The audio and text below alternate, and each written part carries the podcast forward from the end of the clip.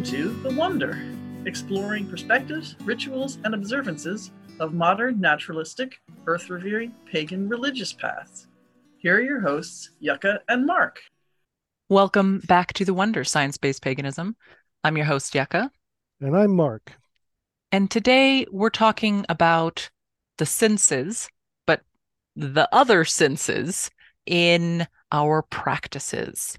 So the ones like smell and taste and touch that sometimes we can forget about. Right. Yeah. I mean, humans are very visually oriented and they're very sound oriented. That that tends to be the senses that we lead with, those of us who have those senses. Mm-hmm. And so our orientation towards what we do in ritual, what we do in our practices, all that kind of thing will often kind of lean into those senses because that's what we're used to leading with. But the other senses are also very compelling, very compelling, and can be powerful instruments in changing our consciousness and influencing the effectiveness of our ritual practices. So today right. we're talking about that. That's right. And before we go much further, we should say that yes, there are other senses um, we're talking yes. about the the classical senses, which uh, I think are are useful because they are senses that one we have a specific organ which is dedicated to that sense, and mm-hmm. it's also about our interaction with the outside world, where we do have other senses like proprioception or things like that, but that's it. Um, those are a little bit less obvious. Now, not that they aren't right. important and that you couldn't bring awareness of that into your practice, but for now, we're just going to be talking about those three in the more classical sense. Yes. Yeah. Yeah. I think that's plenty. Yeah. uh, we could, I mean, we could certainly dive into other things, but I think, you know, that'll, that'll certainly take up our time. So, which is a fun rabbit hole if you're looking for a research rabbit hole to go down is how do we define senses and all of that stuff is delightful sure, um, sure. now let's start with with smell right i think that's a good place to start smell is a particularly powerful emotionally evocative. Sense our olfactory receptors are hooked pretty deep in our brains you know when you think back to I mean, really back to our earliest ancestors, the single celled organisms, they were able to detect the chemical nature of what surrounded them and move away from what was harmful, move towards what might be food. That is, in essence, smell. Right. That so that that sense has been coded into us from the very beginning. And in fact we've lost a lot of what we used to have in the way of smell in in the way of of the olfactory sense. Mm. but it's still very powerful for us and it's very influential over our mood. It is. And it's one of those that is often hanging out in the background that we're really not conscious of sometimes if there is a strong potent smell but we often start to tune smells out even though they're there and we don't think about them consciously but they are influencing our mood and and our right. how we feel about things and I, i'm guessing that most people listening that if you have a sense of smell that at some point in your life you've encountered a smell and all of us all of a sudden you're just memory wise just back mm-hmm. at some previous scene in your life right the smell of walking into a coffee shop or the you know cigars and you're sitting on your grandpa's lap again or something like that right mm-hmm. yes exactly and the the challenge in some cases with really cultivating that sense and its ability to influence our mood is that we have some social rules around acknowledging smell mm-hmm. there are a lot of smells that we're like supposed to pretend are not there mm-hmm. right? Because it's embarrassing for people or, you know, whatever it is, or you're not supposed to be critical of how somebody's house smells, mm-hmm. that kind of thing. And humans are not supposed to have any smell whatsoever. We're supposed to be completely smellless. So, That's right. Yeah. um, Unless it's some goop that you apply to yourself, which has no relation to what a human actually smells like. something that vaguely smells like a flower from the other side of the world, but maybe not because you've never actually smelt what this flower really smells like. but they say on the bottle that that's what it is. That's right. There you go. Yeah. I have a natural deodorant that I use once in a while when I'm going to be wearing a bunch of layers. And it's it's scented with ylang ylang. I have no idea of what ylang ylang actually smells like, but there it is, ylang ylang. hmm So I enjoy looking at the the names of like when you when you go through the aisle at the store and like how they will name products because sometimes it's just the name of a flower or something like that and other times they just they just give them these really weird names like it's like spicy night out or something and you're like wow yeah, yes fresh right. garden scent. yes fresh garden okay compost I have yet to see that one. That would be a good one. Compost be a good deodorant. one. Yeah, compost musk. Uh, yes. Yeah. Anyways, you were saying that they're first of all acknowledging that the that these things exist, that they're a part of our Right. world. Right.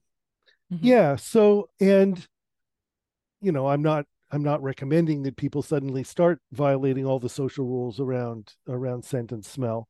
I'm just saying that it's helpful to be aware of that so that you can suspend those rules when you're engaging with your practice so that you can really let yourself kind of drift away on the associative memories and that the the scents bring up for you Right. That you can be aware of them and make choices once you're aware right of that those norms, then you can decide. A lot of them are there for perfectly good reasons. Right? Mhm. Like you're saying, we're not saying necessarily just throw them all out the window, but you have a choice once you're aware of it. That awareness is the first step. Right. Right. Yeah. In terms of practice, I not infrequently use incenses. hmm And sometimes I don't burn them. Sometimes I just kind of sit them out because they're they smell good without burning. hmm I'm particularly fond of the resinous incenses like frankincense and myrrh and dragon's blood. Those they smell super sacred to me. As soon as that hits my nose, they they're just like, wow, here I am in the temple. Frankincense is one that I use in my house on a regular basis. hmm Yeah. Yeah. So your kids may come to associate that with home. They may. Yeah. Yeah. We use a lot of of scents in the house and I change it throughout the year. So there's some that that's just like the frankincense that often feels more like of a fall kind of wintry one to me, but I still use it throughout the year simply because I love it. But we have a Mhm. little diffuser that Ah, I'll put the oils in. And then in the winter, we heat with a wood stove. And it since we're such a dry climate, I'll often have a little humidifier on top of the stove. So I've got a little iron kettle that is just for making sure that the house isn't so dry that you get nosebleeds from it because really we are in such a dry climate. So I'll usually Uh-huh. put some drops of of different oils into that and throughout the year the some it is a conscious choice but there's just certain smells that just they just feel like they fit the season better right uh-huh, and uh-huh. I was I was mentioning to Mark before we started recording that here it's really feeling like autumn is coming a bit early this year. Hmm. Like it's the end of summer, but most years this would still be the end of summer. Right now it feels like the beginning of fall. So I noticed the the choices that I I'm making in the morning when I'm putting some little oils in, they're more they got a little bit more spicy of a you know, I put some clove in the other day and some things Uh-huh. like that and it just it just changes the feel and the mood of the the house. And so It as you're saying, I. I think the kids really will grow up with that, Uh-huh. right? Yeah, for sure. Yeah, there's something about kind of curating your olfactory experience that is, I mean, here we are we've got these senses right and we can either be just sort of buffeted by the winds of whatever comes along in a literal sense or we can we can make choices about what we choose to surround ourselves with in the way of of olfactory cues.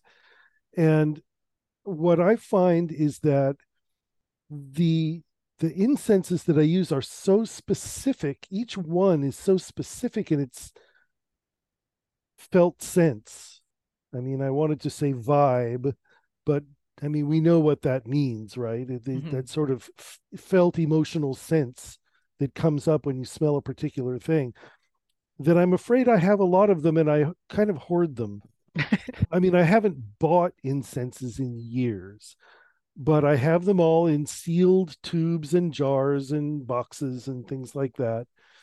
Actually, this brings up a, a little story that came up recently. We were having the Thursday night Atheopagan Zoom mixer, and I got to telling a story about this one particular incense that I just love, which I said was called Five Grandfathers, and it was made by a metaphysical shop in San Francisco called The Sword and the Rose. Mhm. And a person who was on the call typed it in, and the shop still exists. Oh, lovely. And, and they they make they craft all their own incenses, and they do it in the you know in a ritual way and all this kind of stuff. And they have oils and all that kind of stuff as well. I think it's the sword and the rose.net, I think is Hmm. their shop. But it turned out it was six grandfathers, not five. Oh, I had. I had just misremembered and the label fell off years ago. But now that I know that I can get more of it, I burned some the other day and it is this incredibly earthy, evocative, really unusual. It has a couple of kinds of pine bark in it and tobacco and just some really unusual things that you don't usually find in incenses and it it just seems super earthy to me and and very Mm. evocative the story that the man at the shop told me was that his image of it is of the six grandfathers sitting in a kiva hmm and i can just see that image so well when i when i burn this incense it's so cool Oh. Mm. That's one I can I'm just imagining what that smell might be right now. uh-huh we don't have a word for it. Picture we can't I can't picture it, right? We don't Mhm, have a we don't have a word to say that, right? right Because when it's a visual scene, I can picture it in my mind, but I can't we need another word for smelling it. i Um, wonder if can- it's possible to learn to imagine scent Oh, I I certainly can. can you okay. Absolutely. Yeah. okay i Um, I I just don't know what word it. to. Okay. Hmm. Yeah. Well, different people have different relationships to what they can imagine and what they can't. yeah I know my father doesn't see things in his mind, uh-huh right? We've talked about it, but he doesn't he doesn't dream in pictures, he doesn't see things, but feel has a very strong physical awareness of how spaces feel, i see right? uh-huh I, I haven't asked him about whether he can smell things, but I can smell and taste things and the sensation of a touch of something, right? Like I can imagine petting a big fluffy dog right now, and it's a very strong Sure. sensation, Uh-huh. right? And I can I can smell the smell of the dog's breath, right? Dogs have that very distinctive, they're stinky, but it's like you still kind of like it anyways. You're like, oh, you're such a sweetie, right? Like that happy dog breath. Um, uh-huh right? Like Uh-huh. that's just very visceral. And we just, I think our language lacks words to really talk about those sorts of experiences in the same way we can talk about visual things. Yes. Yeah, I, I I really think that's true because what smell evo- evokes in us is a, a felt sense, sort of an atmosphere, or a, you know, what some people call an energy or a vibe, right? The, bo- uh, it's And- a body awareness, but it's not body in the sense of I don't, it's not something I'm experiencing with my hands. It's not something I'm experiencing with my eyes, but there's a, it's, there's something much more primal about the experience. Yes, Yeah. and I and I agree with you that we don't have good language to describe those kinds of sensations. Mm-hmm. like like the feeling of shame for example when you're suddenly embarrassed by something Mm-hmm. there is a very definite felt sense in my chest when that happens Mm-hmm. and it's a physical sensation it's not just an emotion it's a physical sensation in my body but we don't have words for those kinds of things Yeah. yeah so scent very Yeah. powerful very useful in rituals for creating a sacred space you know and it and a little goes a long way Mhm. I mean, I've I've been to rituals where there were great fuming braziers of incense, and it kind of smoked me out, and you know had to leave early. it can be such a challenge because that's one where people experience it so differently. Mm-hmm. right? What is a small, a strong smell to you may not be to somebody else. And what emotional state people are in is going to influence how much they can perceive it or not. We'll talk more about this with taste as well, but taste and smell are very connected. When we're a lot around really loud noises and vibrations that Mhm. can change how we perceive it, Mm-hmm. Right when and i'd have to go back and find the original sources on this but my understanding is that when we are in airplanes with all of the noise and the vibrations we don't actually taste as well as we do when we're in a calmer setting That's interesting. and that that explains be airplane food. right that if you eat that same food on the ground when the engines are off you'll have a very different experience of it than when i don't know how loud it is in a, in a airplane but it's It's it's loud. loud it's, loud really right loud. Yeah, um and it's kind of amazing that the brain is able to, in many ways, kind of filter that out. It it resets your baseline, so you're able to have conversations with people and so forth, despite the fact that, that there's this very loud noise going on. i find i get exhausted i can sleep very easily on airplanes because God, I it is just so except if i I- have to sit by the window and then i can't not look out the window the whole time. Uh-huh. um, I- it i do not have the money nor do i want to spend the fossil fuels to do this but i would i would be the person that if those weren't an issue would just buy tickets just to sit and look out the window. And look at the look at the Yeah. landscape look at the clouds. It's it's amazing. Yeah. Yeah i'm i'm taking a red eye to washington dc in a couple of weeks and i'm i don't sleep well on planes so i'm really Mm. not looking forward to it. Well maybe you'll have to listen to some good podcast or something like that. Yeah yeah. So- you know of any? So some you're talking about using sense intentionally in ritual. Right. So so one thing that we can do with sense and this applies to any of the other senses as well is we can purposefully associate them with things hmm and be our own little Pavlov's dogs, where if we want to to invoke a sense of comfort or something like that, we can, when we get into that state, bring out the thing that has that smell, right right? Like I'm Right. thinking, for instance, of like a lavender pillow. Right. Have you seen those little bags that Yeah. people Mhm. stuff lavender with? Well, and that's something that you, if you wanted to use that scent, you get into that space, you smell the scent, you think about the scent, and you experience the feeling that you have, and you intentionally do that several times and just reinforce that so that your body that that's just a clue that you use just Yeah. to do that. I have an example from the annual Hallows ritual that my my ritual circle Dark Sun does. Mhm. And I introduced this, but I use it not every year, but sometimes. I got a little vial of cedar oil. hmm And I, the reason I got cedar was because for some reason cedar reminds me of coffins. It just seems okay. like cedar would be a good material to make a coffin out of. So there's this sort of funereal, solemn quality, I think, to the scent of cedar oil. Mhm. And we've used it to anoint foreheads and things like that so that that scent is kind of around during the ritual and it's powerful. It's very Mhm. powerful. I don't use it for anything else. Mm. It sits on my ancestor and underworld altar uh, for the rest of the year. Um, looking at it right now. Um, cedar's one that I tend to use around this time of year. Is it? Right. It is one that I I associate with a late summer, early fall kind of and then as we get into the winter, I'll definitely switch more into some of the piney, sappy kind of Yeah. smells. Yeah, for sure. For sure. Mm. Yeah, um, and maybe this is a good place to transition into taste Mhm. because taste and smell, as you say, are are very deeply related with one another. I can imagine tastes. Interesting.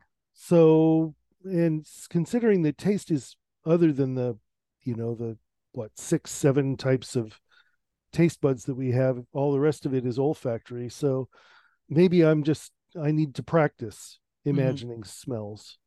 Well, Um, what if you start with a really strong one, like walking into a coffee shop that roasts its own beans? I can you just I just imagined a smell, ammonia.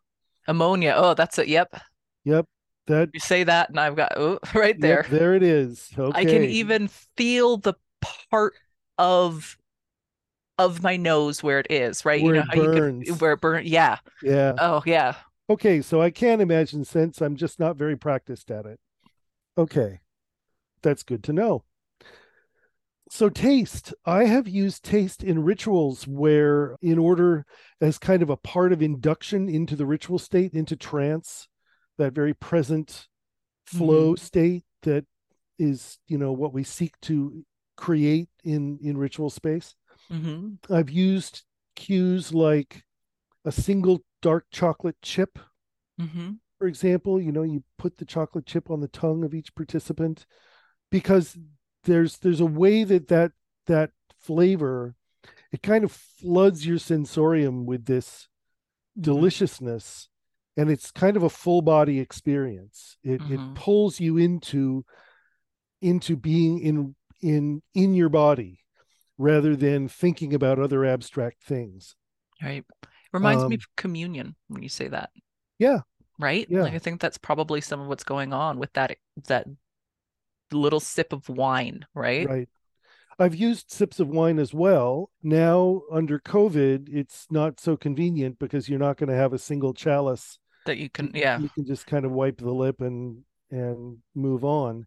But it could still be done. You could have a Mhm. tray of, you know, little little cups of wine and Well, and that's uh, you know, depending on different churches have done different things, but ones that I have visited, I've seen they have like the basically the little shot glasses that Mhm. there's just a little sip for each person, right? And then they have Mhm. like the little wafer. In fact, I I visited one once in which the wafers came prepackaged in their own little like plastic, like Ah. thinking of like it would be I it would sort of look like the thing that like the flight attendant would give you on the plane, like, like Oh, one of those little cookies. Of course, wow. that's somewhat wasteful, but it's it was I found it It's quite charming, right? Yeah. was like, oh, okay, that's a good Uh-huh. solution. And this was even pre pre COVID, Like, okay, Oh, yeah. So, but that's something that humans I bring up communion because it's we've been perfecting this ritual thing for Yes. millennia, right? Yes. Um, Yes, there there is nothing in a traditional Catholic mass service that isn't carefully calculated to create a particular mood, a particular set of emotions, a particular worldview. I mean, it's all very carefully curated. mhm. And and I mean, I I find, you know, cathedral architecture and Gregorian chant and you know ritual music and the the temple incense that they use and I mean all that stuff is just really amazing as a kind of sensory experience. I I don't care for the theology. I don't like I don't particularly care for the theology or the message, but I I I really do enjoy mass. Mhm. That, you know, that's something my our father taught us when we were little, like how to, you know, he's raised Catholic and obviously did not raise us Catholic, but Mhm. taught us how to go through the movements and everything so that we could experience it. Mm. And I just loved the whole ritual of all of it and the you know the kneeling as you go in and the water and the pre like all of this stuff is just it's so Yeah. effective. it it is super effective and Um, that's why I reference some of those things in the Atheopagan ritual primer and in my book, uh, my first book, um, the Atheopaganism book, um, because because we've been doing these ritual things, you know, for tens of thousands of years, and we've learned a lot. And mm-hmm. it's not, you know, these these techniques, you know, it, we're not inventing them now. Um, they've they've been used for a very long time. We're repurposing many of them to create modern pagan rituals, mm-hmm. and, and they were repurposed before us too. Absolutely, That's the know, they Absolutely. came from other sources as well. Yep. Yeah.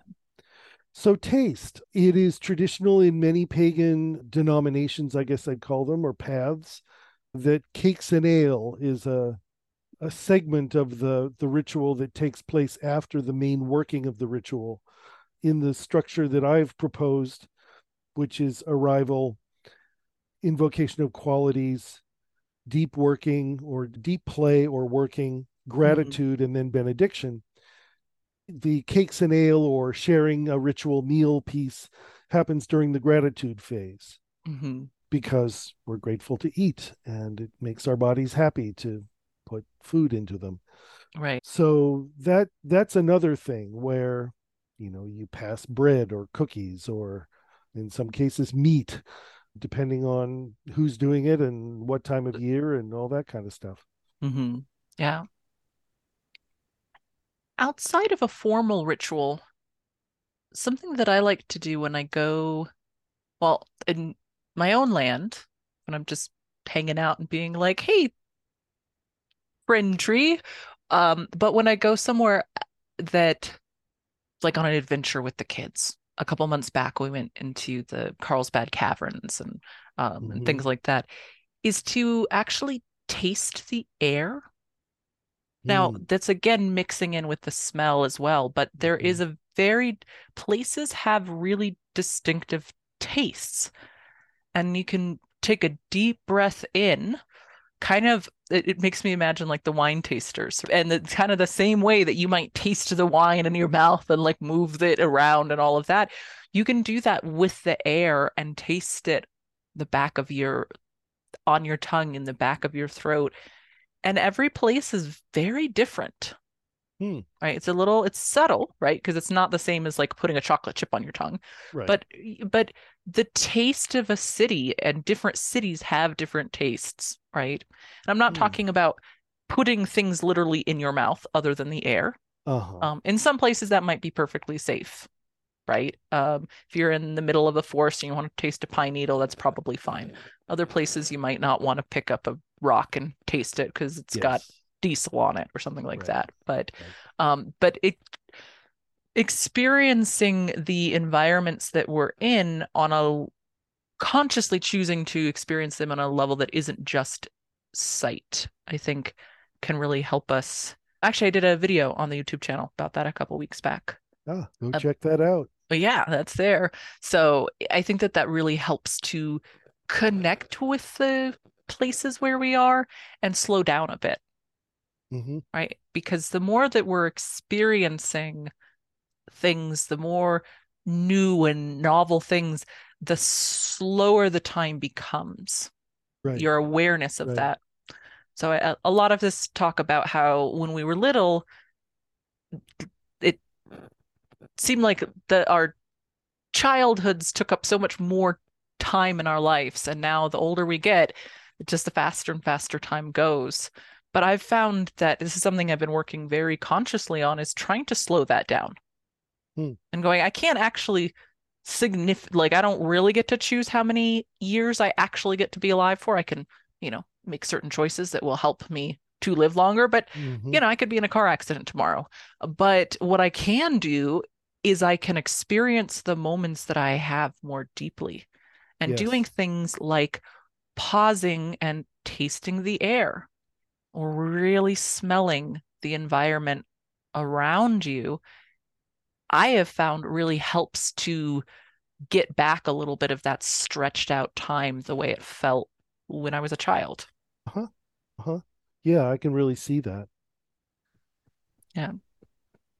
And that brings us to touch, mm-hmm. which is kind of an entirely different thing. And I, I think the reason it's a different thing is that when we breathe in a scent or we taste something,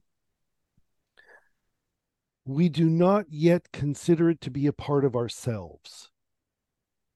It's something that's in the process of becoming part of ourselves by being breathed in or by being ingested, Mm-hmm. but it's not us yet. Whereas touch is very intimate because it's engaging with our skin, which is us. Does that make sense? It does. I mean, when we when we're smelling something or we're tasting something, it's it literally is going into our bodies. I know, but we Right, don't but- think of it that way. Yeah. Like with smell, it's almost like a lock and key thing happening. Um, Uh-huh. but yeah, there's something different with the touch that like I think it's it's tapping into something a little bit more like a different kind of instinctual reaction because the touch Mhm. is well, first of all, there's a lot of different touch, but some of it is there so that we know like get away, don't get eaten. Right, So going right. back to when we were way, way pre pre mammal ancestors, we were just these tiny little worm things. We bump into something, up, don't get eaten by that. Go somewhere Right, else. go- Yeah. So there's Yeah, a so- different relation. So I, I, think I see what you're saying with that. Like there's a Well, there's a question of safety. The immediacy of touch raises the question of safety. yeah. You know, am, am I am I safe being in contact with this, whatever it is? We th- there are ways that things that you breathe or things that you ingest can harm you, but they they're more the exception than the rule. We you know we eat every day, we breathe all the time. We kind of assume that what we're doing in those regards is is going to be okay for us. Right. And that, I mean, taste is there partly to let us know, oh, spit that out. That's poisonous. Yeah, Don't eat that. yeah. But then we spit it out and it's it's out. It's gone. Yeah. Yeah. But yeah, the safety and safety in both ways. Like, are we not safe and are we safe? Right. Because again, going back to that mammal side, when we're when we're born, uh, we we cling to our parents, right? We hold on to the other animals because we're a social we're a social animal and we're Right. held by and we don't want to be put down. Right. We'll, we'll make that pretty clear. when people have a traumatic experience, very frequently what's done by emergency personnel is to put a blanket around them. And it's not Right, because wrap. they're cold. It's because the blanket provides a feeling of safety. Right. The the the tactile experience of having the back of your neck covered and you know all of that is it and I, I've actually done this in ritual circles where if somebody was having a really hard time, they were you know going through an experience because the the ritual had brought things up for them i've i've actually brought people a blanket and put it around them for for that purpose and it makes a lot of difference so these I have I a mean, weighted blanket that is just amazing for that. yeah my partner Nemea has a weighted blanket too and she loves it Another Um, one, this is a little bit more uh, more extreme than a blanket, but is a squish box. You ever feel like you really, really just you you just really need to climb into a hole? You can Mm. make a box that is big enough for you to get in. So maybe you could also do this with a bathtub if you happen to have it, and just fill it with blankets or you know pillows and things like that, and you just get in it between all of those that stuff, and you just feel squished and and safe and surrounded. Because sometimes when you feel like I want to be in a hole, being in the hole is the best thing that you can do for Right, that right. feeling. so probably you don't actually have a literal hole, so you can just make one, right? And it's, a- Well, it's and- amazing. and I've seen memes. I mean, both of us are neurodivergent, obviously in different ways because everybody's different. Mhm. But I've seen memes from particularly people on the spectrum where that sort of being crushed feeling is very comforting. Mhm. It, it's like it keeps you from flying apart in Mhm. in some That's- way. Yeah. And so, you know, just kind of a bear hug from a trusted person can give a similar sort of, you know, squash me until I'm safe sort of feeling. Yeah. Oh, I I just love that name, Bear Hug, too. It just it makes me think of that was something that I remember as being a little kid, is I would ask for the bear hug. I want the bear hug, and they go, give the growl and the big Uh-huh. hug, and with the you know the big arms of the parent. So, yeah, those things, those never. It's again talking about how short. It's amazing how short our childhoods are, but how that never leaves us, Right. right? Even though Right. a lot of times we don't we don't remember most of our lives, right? We cannot remember most of our childhoods, let alone our adult lives, and yet it Right. influences us so much. Yes. Yeah, so many of the associative memories we were, that we were talking about with scent and so forth. So many associative memories that pop into your mind at a random time are from your childhood. Yeah. They're just that's that's when all this baseline stuff was being laid down and we go back to it over and over again. Yeah. So so yeah, touch and I have used textured things in ritual like fur Mhm. or even things like steel wool Mm. or uh, like a pet brush, you know that wire, the the the sharp Yeah. wire pet brush. You know those kinds of things, you know if you very gently brush it along the skin or if they brush their fingers along it. All of those are are ways of once again, you know, pulling someone into being in their body and being in immediacy and presence rather And than the Temperature as well. Yes. Temperature is a big one. And you can go either direction with that. And there's some simple things that you can use, like like those little heat pat, those hand warmers. hmm But there's also the ones you can get the little cold packs that they're about the same size. Yeah. Therefore, if you know somebody hurt their ankle or something like that, but which by the way, I carry those whenever hiking because if somebody is getting overheated, you can open up one of those packs and have them put it underneath their armpit or between their legs, and that really helps to start to cool them down faster. Same Mhm. thing in this in the winter, do that with the with the heat pack. Uh-huh. Um, but that's something that you could do in a ritual space as well. Yes. Yeah. Yes. All of this stuff. Um, I, I mean, you, you know who really specializes in this stuff, who's really, really good at it, is the BDSM community. Right. All of this is called sensation play. hmm And I mean, they have, they've got feathers and they've got horse whips and they've got everything in between. They've got thuddy things and they've got stingy things and they've got gentle things and and they've got cold things and they've got hot things and you know Mhm. this is all you know something that they really narrow in on you know dialing in exactly what works for people in in all those circumstances and people that are on the receiving end of that are also exploring okay that works for me okay that doesn't you know this evokes a particular emotion in me so it's all it's very interesting stuff Mhm. makes a lot of sense. Yeah. yeah And it, I mean, so that could be a really good resource. And it doesn't necessarily have to be a sexual experience, right right? right So that may be the focus in that particular community, but the knowledge could be applied to to any sort of sensation that you're that you're intentionally invoking. exactly exactly so yeah because there are multiple axes of that that community explores there are things around power there are things around shame there are things around physical sensation there as i say there are these multiple axes Mhm. um, that people will explore with one another and that's all great but what we're talking about right now is the sensation piece the touch piece Right. and yeah so i mean what welcoming a blindfolded person into the ritual circle with a soft caress of a feather on the side of their face. Hmm you know you you just particularly if if they're blindfolded so that they're not depending on visual cues for everything. Hmm there's a way that that can really make the body's senses come alive and then you have powerful experiences of these other sensations that are provided.